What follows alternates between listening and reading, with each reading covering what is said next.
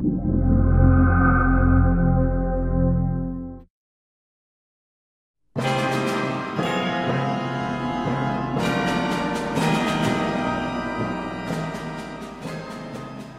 در رو با جهان پیش بینی ناپذیر.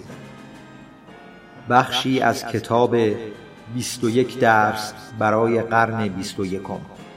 نوشته یووال نو هراری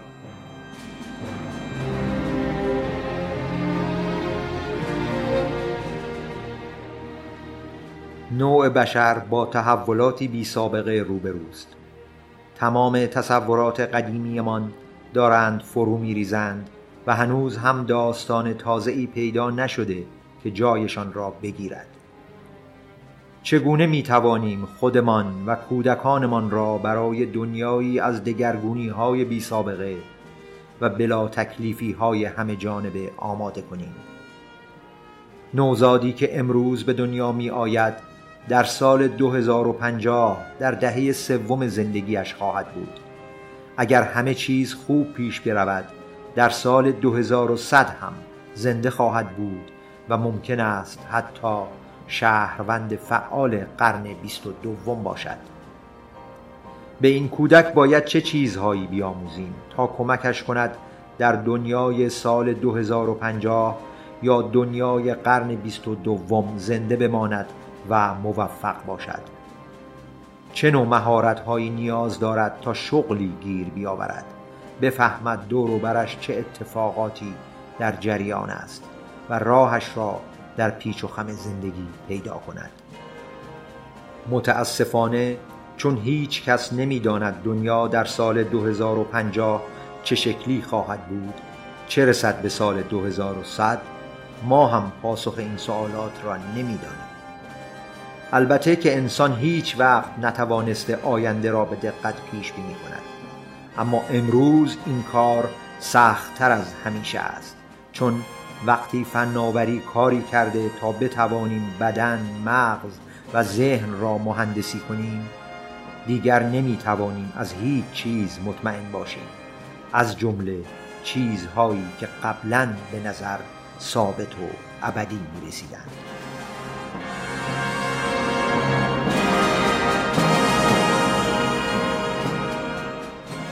یک هزار سال قبل در سال 1018 مردم چیزهای زیادی درباره آینده نمی‌دانستند. اما در هر صورت مجاب بودند که ویژگی های اصلی جامعه انسانی قرار نیست تغییر کنند. اگر کسی در سال 1018 در چین زندگی می کرد می دانست که تا سال 1050 ممکن است امپراتوری سونگ سقوط کند. ممکن است خدای ها از شمال حمله کنند و ممکن است تا اون میلیون ها نفر را بکشد. با وجود این برایش واضح بود که حتی در سال 1050 بسیاری از مردم هنوز کشاورزی و نساجی خواهند کرد. حاکمان هنوز هم برای تأمین نیروی انسانی ارتشی و دیوانی به مردم متکی خواهند بود. مردان هنوز بر زنان تسلط خواهند داشت. امید به زندگی همچنان حدود چهل سال خواهد بود و بدن انسان دقیقا مثل سابق خواهد بود. از این رو در سال 1018 والدین فقیر چینی به فرزندانشان یاد می‌دادند چطور برنج بکارند یا پارچه ابریشمی ببافند و والدین ثروتمندتر به پسرانشان یاد می‌دادند چطور متون کلاسیک کنفوسیوس را بخوانند خوشنویسی کنند یا سوار بر اسب بجنگند. و به دخترهایشان یاد می‌دادند زنهای خاندار باحیا و فرمانبرداری باشند. بدیهی بود که این مهارتها در سال 1050 هم ضرورت خواهند داشت.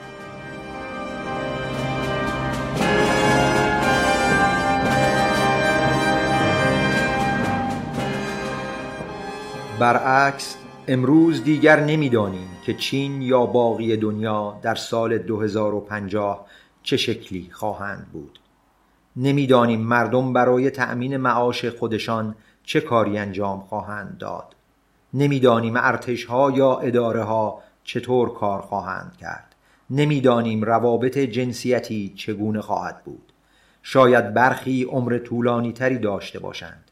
و ممکن است در سایه زیست مهندسی و واسط های مستقیم بین مغز و کامپیوتر بدن انسانی هم دستخوش تحولی بی سابقه شود. خیلی از مطالبی که امروز بچه ها یاد می‌گیرند احتمالاً تا سال 2050 نامربوط خواهد بود. در حال حاضر تمرکز بیشتر مدارس روی انباشتن اطلاعات است. این کار در گذشته منطقی بود چون اطلاعات اندک بود و همان خورده اطلاعات هم بارها سانسور می‌شد. اگر فرزند در سال 1800 در شهر کوچکی در کشور مکزیک زندگی می کردید به دشواری می توانستید اطلاعاتی از نقاط دیگر به دست آورید رادیو، تلویزیون، روزنامه یا کتابخانه عمومی در کار نبود حتی اگر باسواد هم بودید و به کتابخانه شخصی هم دسترسی داشتید غیر از تعدادی رمان و رساله های مذهبی مطالب زیادی برای خواندن پیدا نمی کردید. امپراتوری اسپانیا به شدت تمام متنهایی را که در قلمرو آن چاپ می‌شد سانسور می کرد و از منابع خارجی هم تنها به اندکی که به دقت وارسی شده بودند اجازه ورود می‌داد. در روسیه، هند، ترکیه و چین هم کمابیش همین وضعیت حاکم بود. وقتی مدارس مدرن از راه رسیدند با تعلیم خواندن و نوشتن به کودکان و آموختن جغرافیا، تاریخ و زیست شناسی پیشرفت های زیادی را موجب شدند.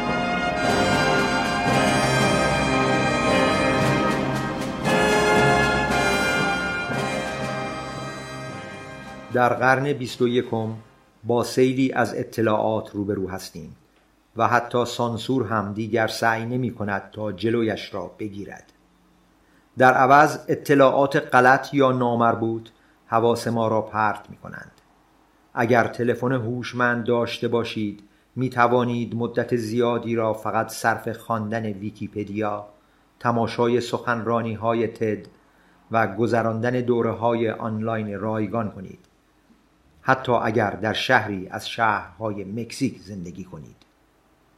هیچ دولتی نمی‌تواند انتظار داشته باشد تمام اطلاعاتی را که خوشایندش نیست پنهان کند. از طرف دیگر غرق ساختن عامه مردم زیر سیلی از گزارش های متعارض و فرستادنشان پی نخود سیاه به طرزی هشدار دهنده آسان است.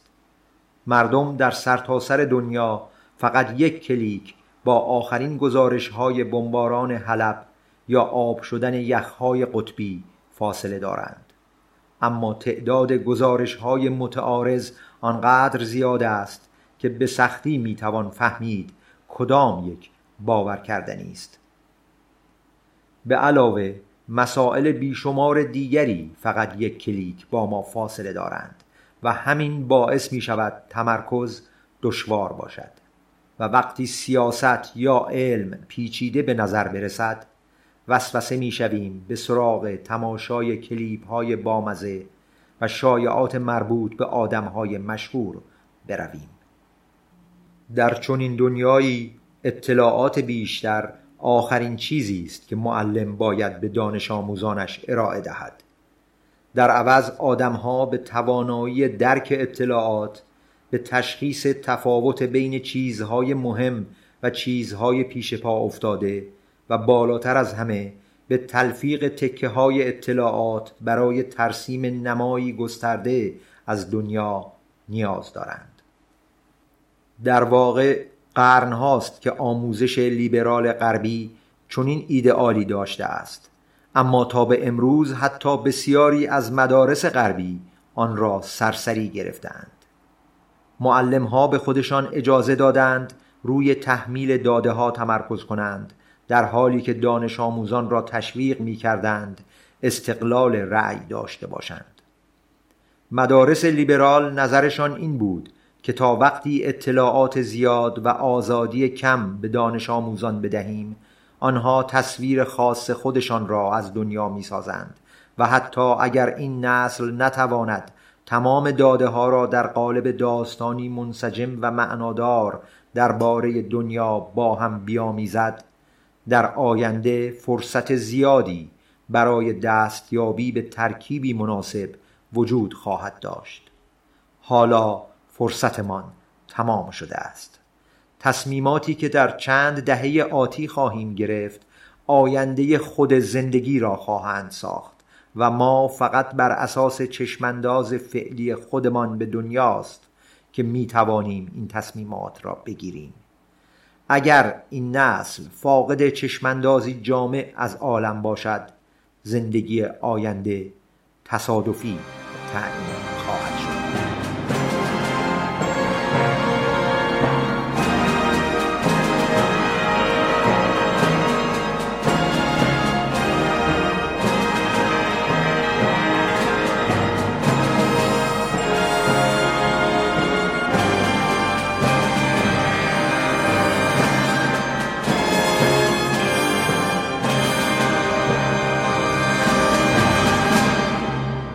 علاوه بر اطلاعات اغلب مدارس بر ارائه مجموعه مهارت‌های از پیش تعیین شده ای مانند حل معادلات دیفرانسیل نوشتن کدهای کامپیوتری به زبان برنامه نویسی C++, تشخیص مواد شیمیایی مختلف در لوله آزمایش یا گفتگو به زبان چینی نیز تأکید می کنند. با این همه چون ما هیچ تصوری نداریم که دنیا و بازار کار در سال 2050 چه شکلی خواهد بود واقعا نمی‌دانیم. افراد به چه مهارت‌هایی نیاز خواهند داشت. ممکن است روی آموزش زبان برنامه نویسی C++ یا آموزش زبان چینی خیلی سرمایه گذاری کنیم و آخر سر تا سال 2050 کاشف به عمل بیاید که هوش مصنوعی خیلی بهتر از انسان از عهده کدنویسی نرم افزار برمی آید و برنامه کاربردی جدید گوگل ترنسلیت این امکان را فراهم می کند که هر کسی کمابیش بدون ایراد به زبانهای ماندارین، کانتونی یا هاکایی صحبت کند. حتی اگر تنها عبارتی که بلد است نیهاو باشد. پس باید چه چیزهایی را یاد دهیم؟ بسیاری از متخصصان تعلیم و تربیت بر این باورند که مدارس باید به سراغ آموزش چهار سی بروند که عبارتند از تفکر انتقادی critical thinking برقراری ارتباط communication همکاری collaboration و خلاقیت creativity.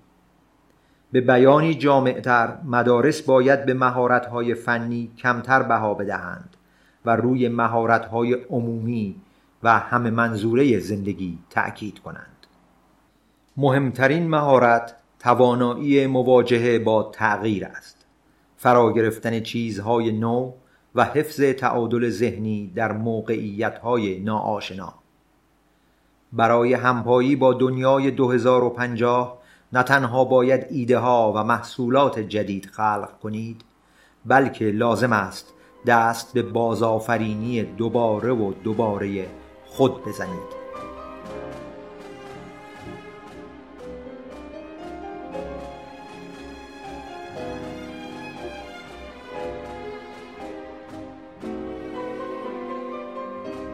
وقتی سرعت تغییر بالا می رود احتمالا معنای بشریت و وجود انسانی هم تغییر می کند در سال 1848 متفکرانی گفتند هر آنچه سخت و استوار است دود می شود و به هوا می رود آنها عمدتا در فکر ساختارهای اجتماعی و اقتصادی بودند.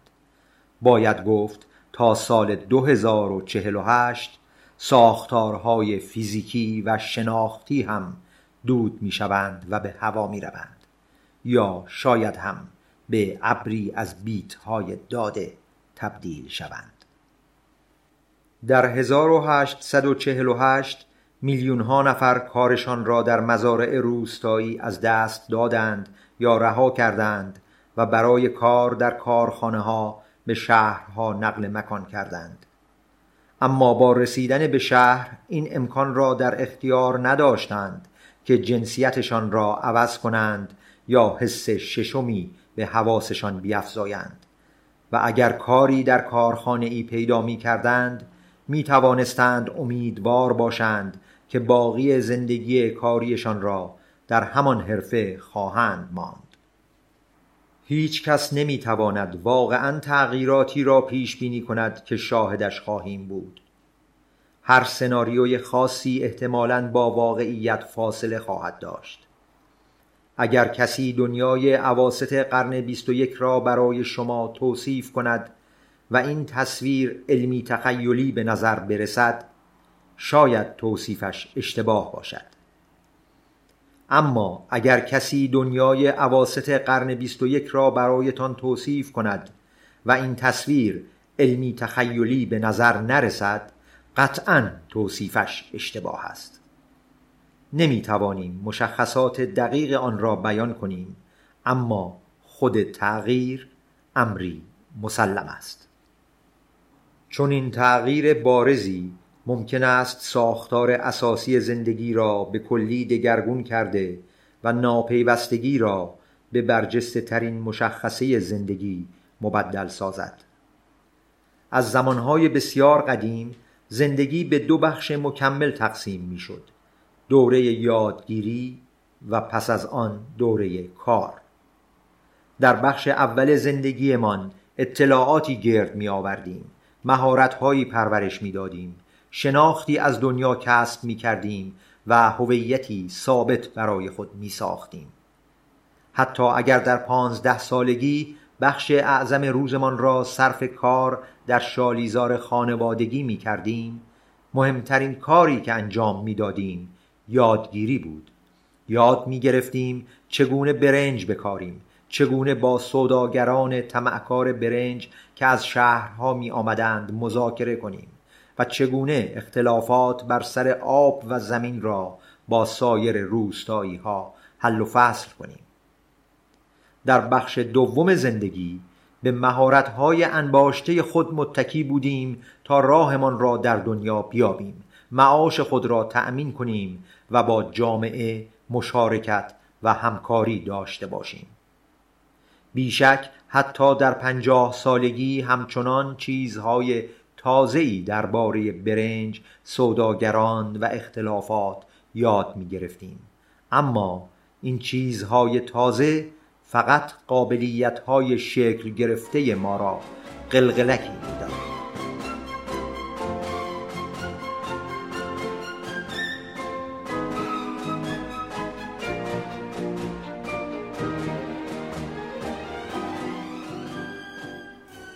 تا عواست قرن بیست و یکم دگرگونی های سریع به علاوه طول عمرهای بیشتر این الگوی سنتی را منسوخ می کند.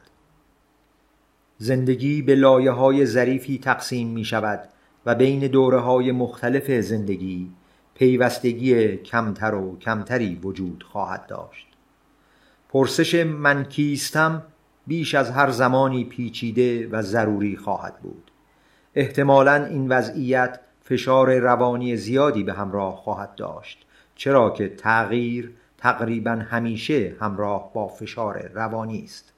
و بعد از سنی مشخص اغلب افراد از تغییر خوششان نمی آید. وقتی پانزده ساله هستیم کل زندگیمان تغییر است بدنمان در حال رشد است ذهنمان پرورش می‌یابد روابطمان عمق پیدا می کند همه چیز در حال تغییر پی در پی است. اما در عین حال هیجان انگیز است. چشماندازهای جدیدی پیش رویمان گشوده می شود و دنیایی داریم تا فتحش کنیم. به پنجاه سالگی که برسیم تغییر نمی خواهیم و مانند اغلب افراد از فتح دنیا دست برمیداریم. هرچه باید دیده ایم و انجام داده ایم و به دست آورده ایم. ثبات را ترجیح می دهیم آنقدر روی مهارت‌ها زندگی حرفه‌ای هویت و جهانبینیمان سرمایه گذاری کرده ایم که نمی‌خواهیم از نو شروعش کنیم. هرچه بیشتر روی ساخت چیزی کار کرده باشیم دشوارتر می توانیم رهایش سازیم و برای چیزی تازه فضایی باز کنیم. شاید هنوز به تجربه های تازه و تعدیل های جزئی اهمیت بدهیم. اما اغلب افراد در دهه پنجم زندگیشان آماده نیستند ساختارهای عمیق هویتی و شخصیتیشان را بازبینی کنند. دلایلی عصب شناختی برای این وضعیت وجود دارد. مغز بزرگسال منعطفتر و ناپایدارتر از چیزی است که زمانی تصور می‌شد. اما هنوز هم در مقایسه با مغز نوجوان انعطاف کمتری دارد. پیوند مجدد یاخته های عصبی و سیم کشی مجدد سیناپس ها حسابی سخت است. با وجود این بعید است در قرن 21 بتوان ثبات را حفظ کرد. اگر سعی کنید به هویت شغل یا نگرش پایداری بچسبید خودتان را در معرض خطر عقب ماندگی در دنیای گذرا قرار می دهید. با در نظر گرفتن اینکه امید به زندگی احتمالاً افزایش پیدا می کند شاید مجبور شوید چندین دهه را مثل فسیلی بیخبر سپری کنید. برای اینکه از گردون خارج نشوید نه فقط از نظر اقتصادی بلکه مهمتر از همه از نظر اجتماعی به توانایی یادگیری مداوم و باز تولید خودتان نیاز خواهید داشت. آن هم در سنی به جوانی پنجاه سالگی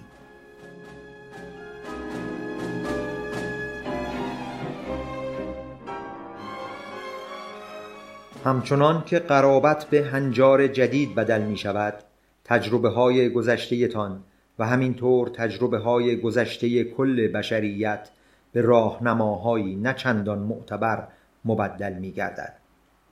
تک تک افراد و کلیت نوع بشر هر روز بیش از روز قبل با پدیده هایی رو در رو می شوند که هیچ کس قبلا با آنها مواجه نشده است. پدیده هایی مانند ماشین های فوق هوشمند بدن های مهندسی شده الگوریتم هایی که عواطف را با دقت دستکاری می کنند دگرگونی های سریع آب و هوایی توسط بشر و لزوم تغییر حرفه در هر دهه از عمر. وقتی با موقعیتی کاملا بی سابقه مواجه می شوید کار درست کدام است؟ وقتی با سیلی از اطلاعات روبرو هستید و ابدا راهی وجود ندارد که بتوانید همه آنها را درک و تحلیل کنید چطور باید عمل کنید؟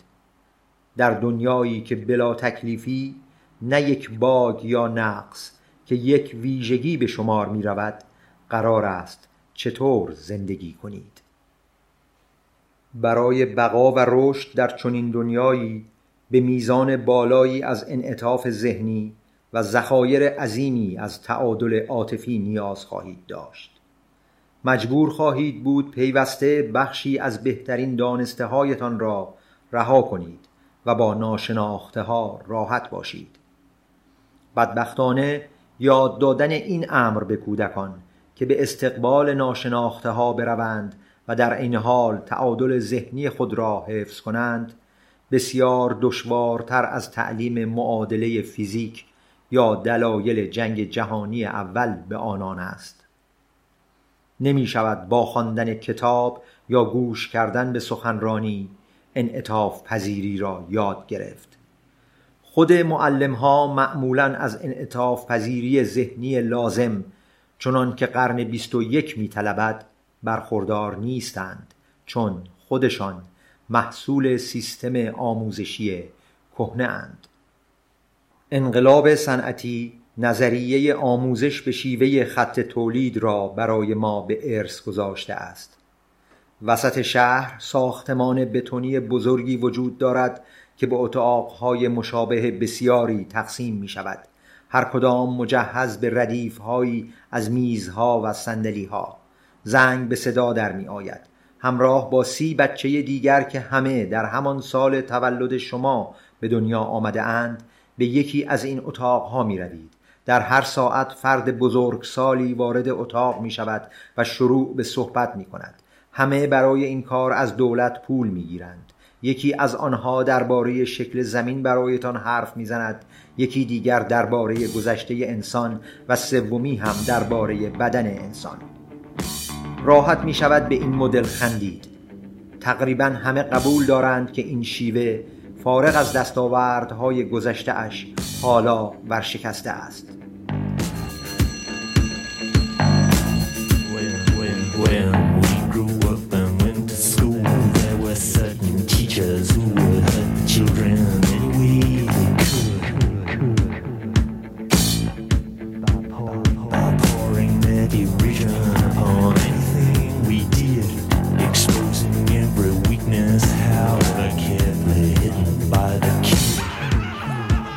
Have we here, laddie?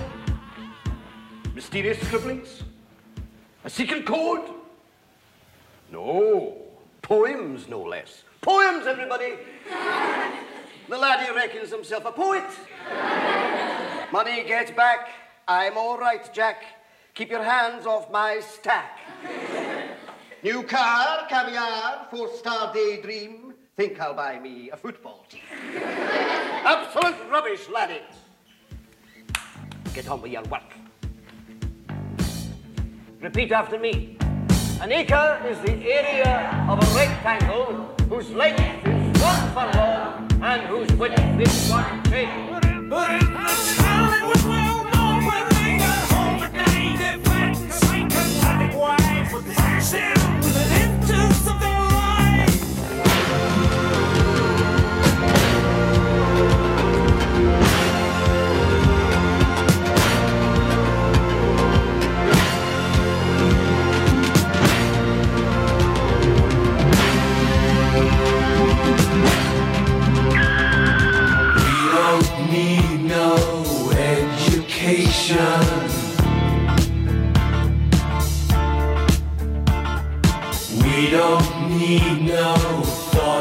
Control.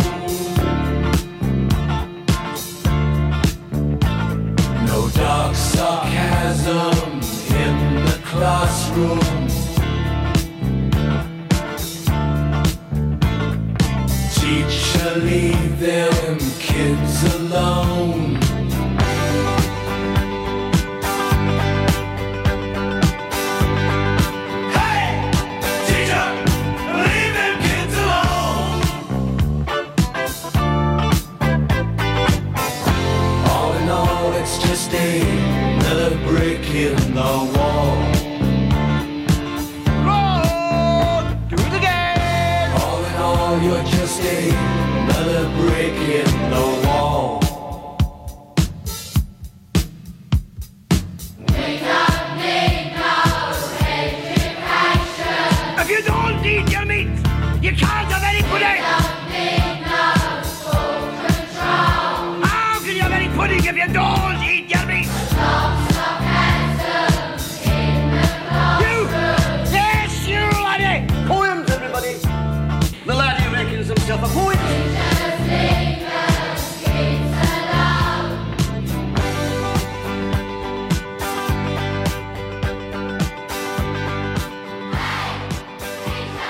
تقریبا همه قبول دارند که این شیوه فارغ از دستاوردهای گذشته اش حالا ورشکسته است. اما تا کنون جایگزینی عملی برای آن ابدا نکرده ایم.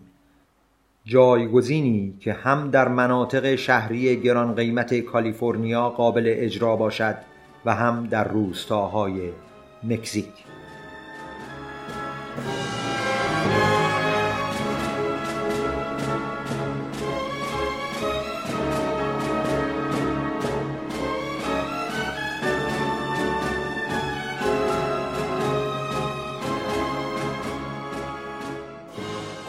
بهترین نصیحتی که می‌توان به آدم پانزده ساله گرفتار در مدرسه ای منسوخ در جایی مثل مکزیک، هند یا آلاباما کرد این است. زیاد روی بزرگ سالها حساب نکن.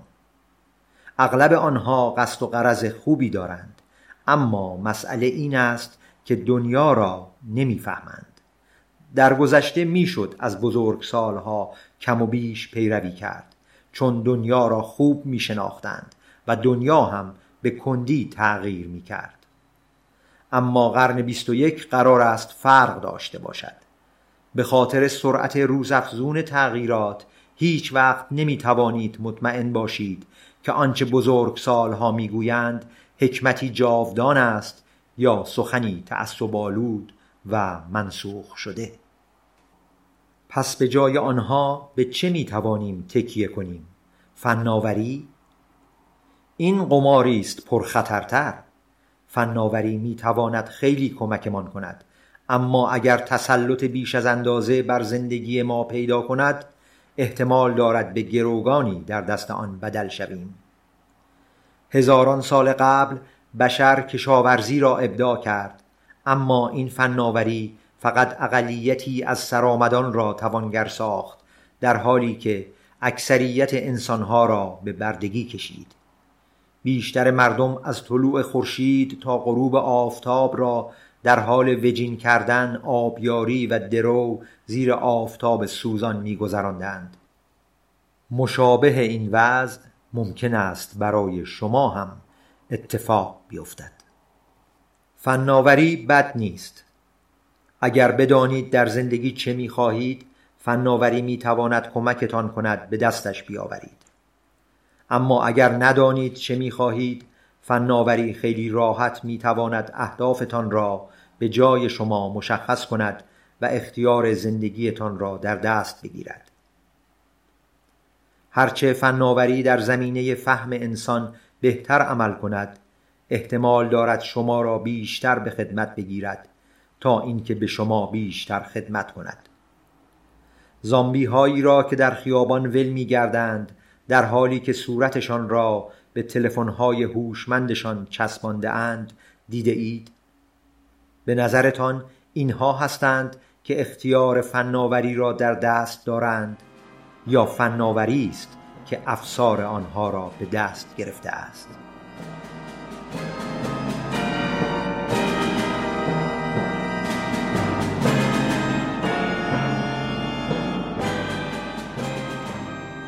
پس آیا باید به خودتان متکی باشید؟ شاید در نمایش سسمی استریت اینطور باشد اما این چنین ایده ای در زندگی واقعی کارایی ندارد اغلب افراد مثل رایلی اندرسون در انیمیشن اینساید اوت شناخت درستی از خود ندارند و وقتی سعی می کنند به صدای درونشان گوش دهند خیلی راحت تعمه دستکاری های بیرونی می شوند. صدای درون کله های ما هیچ وقت قابل اعتماد نبوده چون همیشه بازتاب تبلیغات دولت ها شستشوی مغزی ایدئولوژی ها آگهی های تجاری و نقص های زیست شیمیایی بوده است.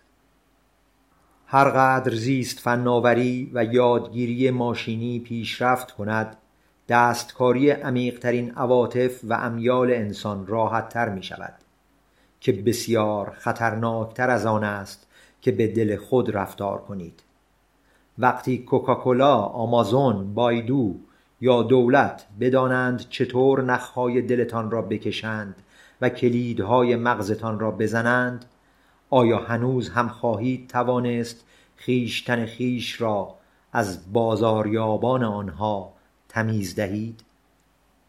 برای موفقیت در این کار دلهره آور نیاز خواهید داشت سیستم عامل خودتان را بهتر بشناسید. به مدت چهار هزار سال پیامبران و فیلسوفان به مردم اصرار کرده اند خودشان را بشناسند.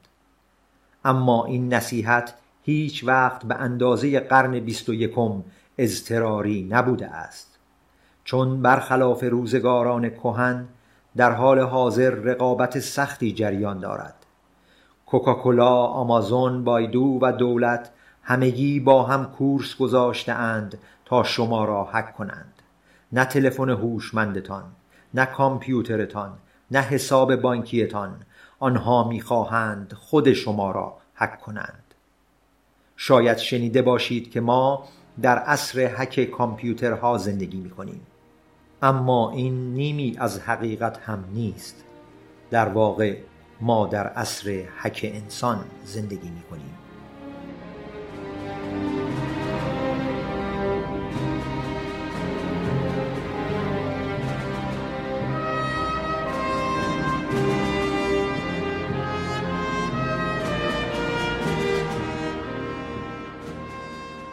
الگوریتم ها شما را تماشا می کنند می بینند کجا می روید چه می خرید با چه کسی ملاقات می کنید الگوریتم ها با تکیه بر کلان داده ها و یادگیری ماشینی در تلاشند تا شما را بشناسند و همین که شما را بهتر از خودتان شناختند می توانند اختیارتان را در دست بگیرند و دستکاریتان کنند.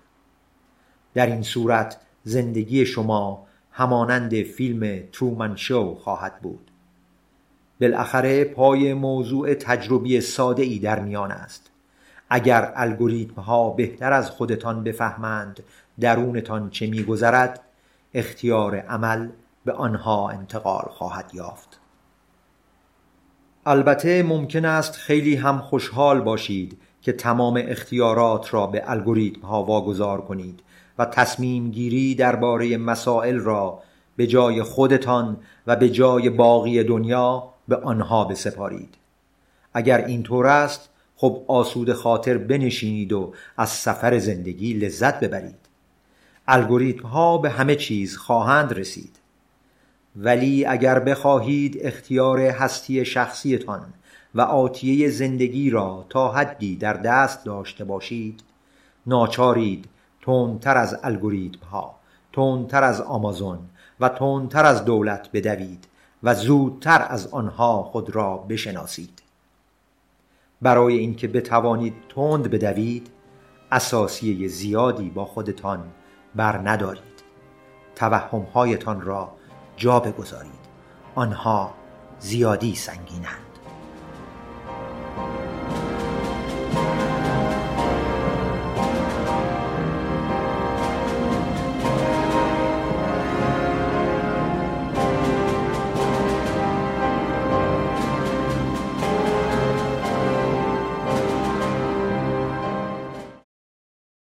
هستم. چون می‌دانم.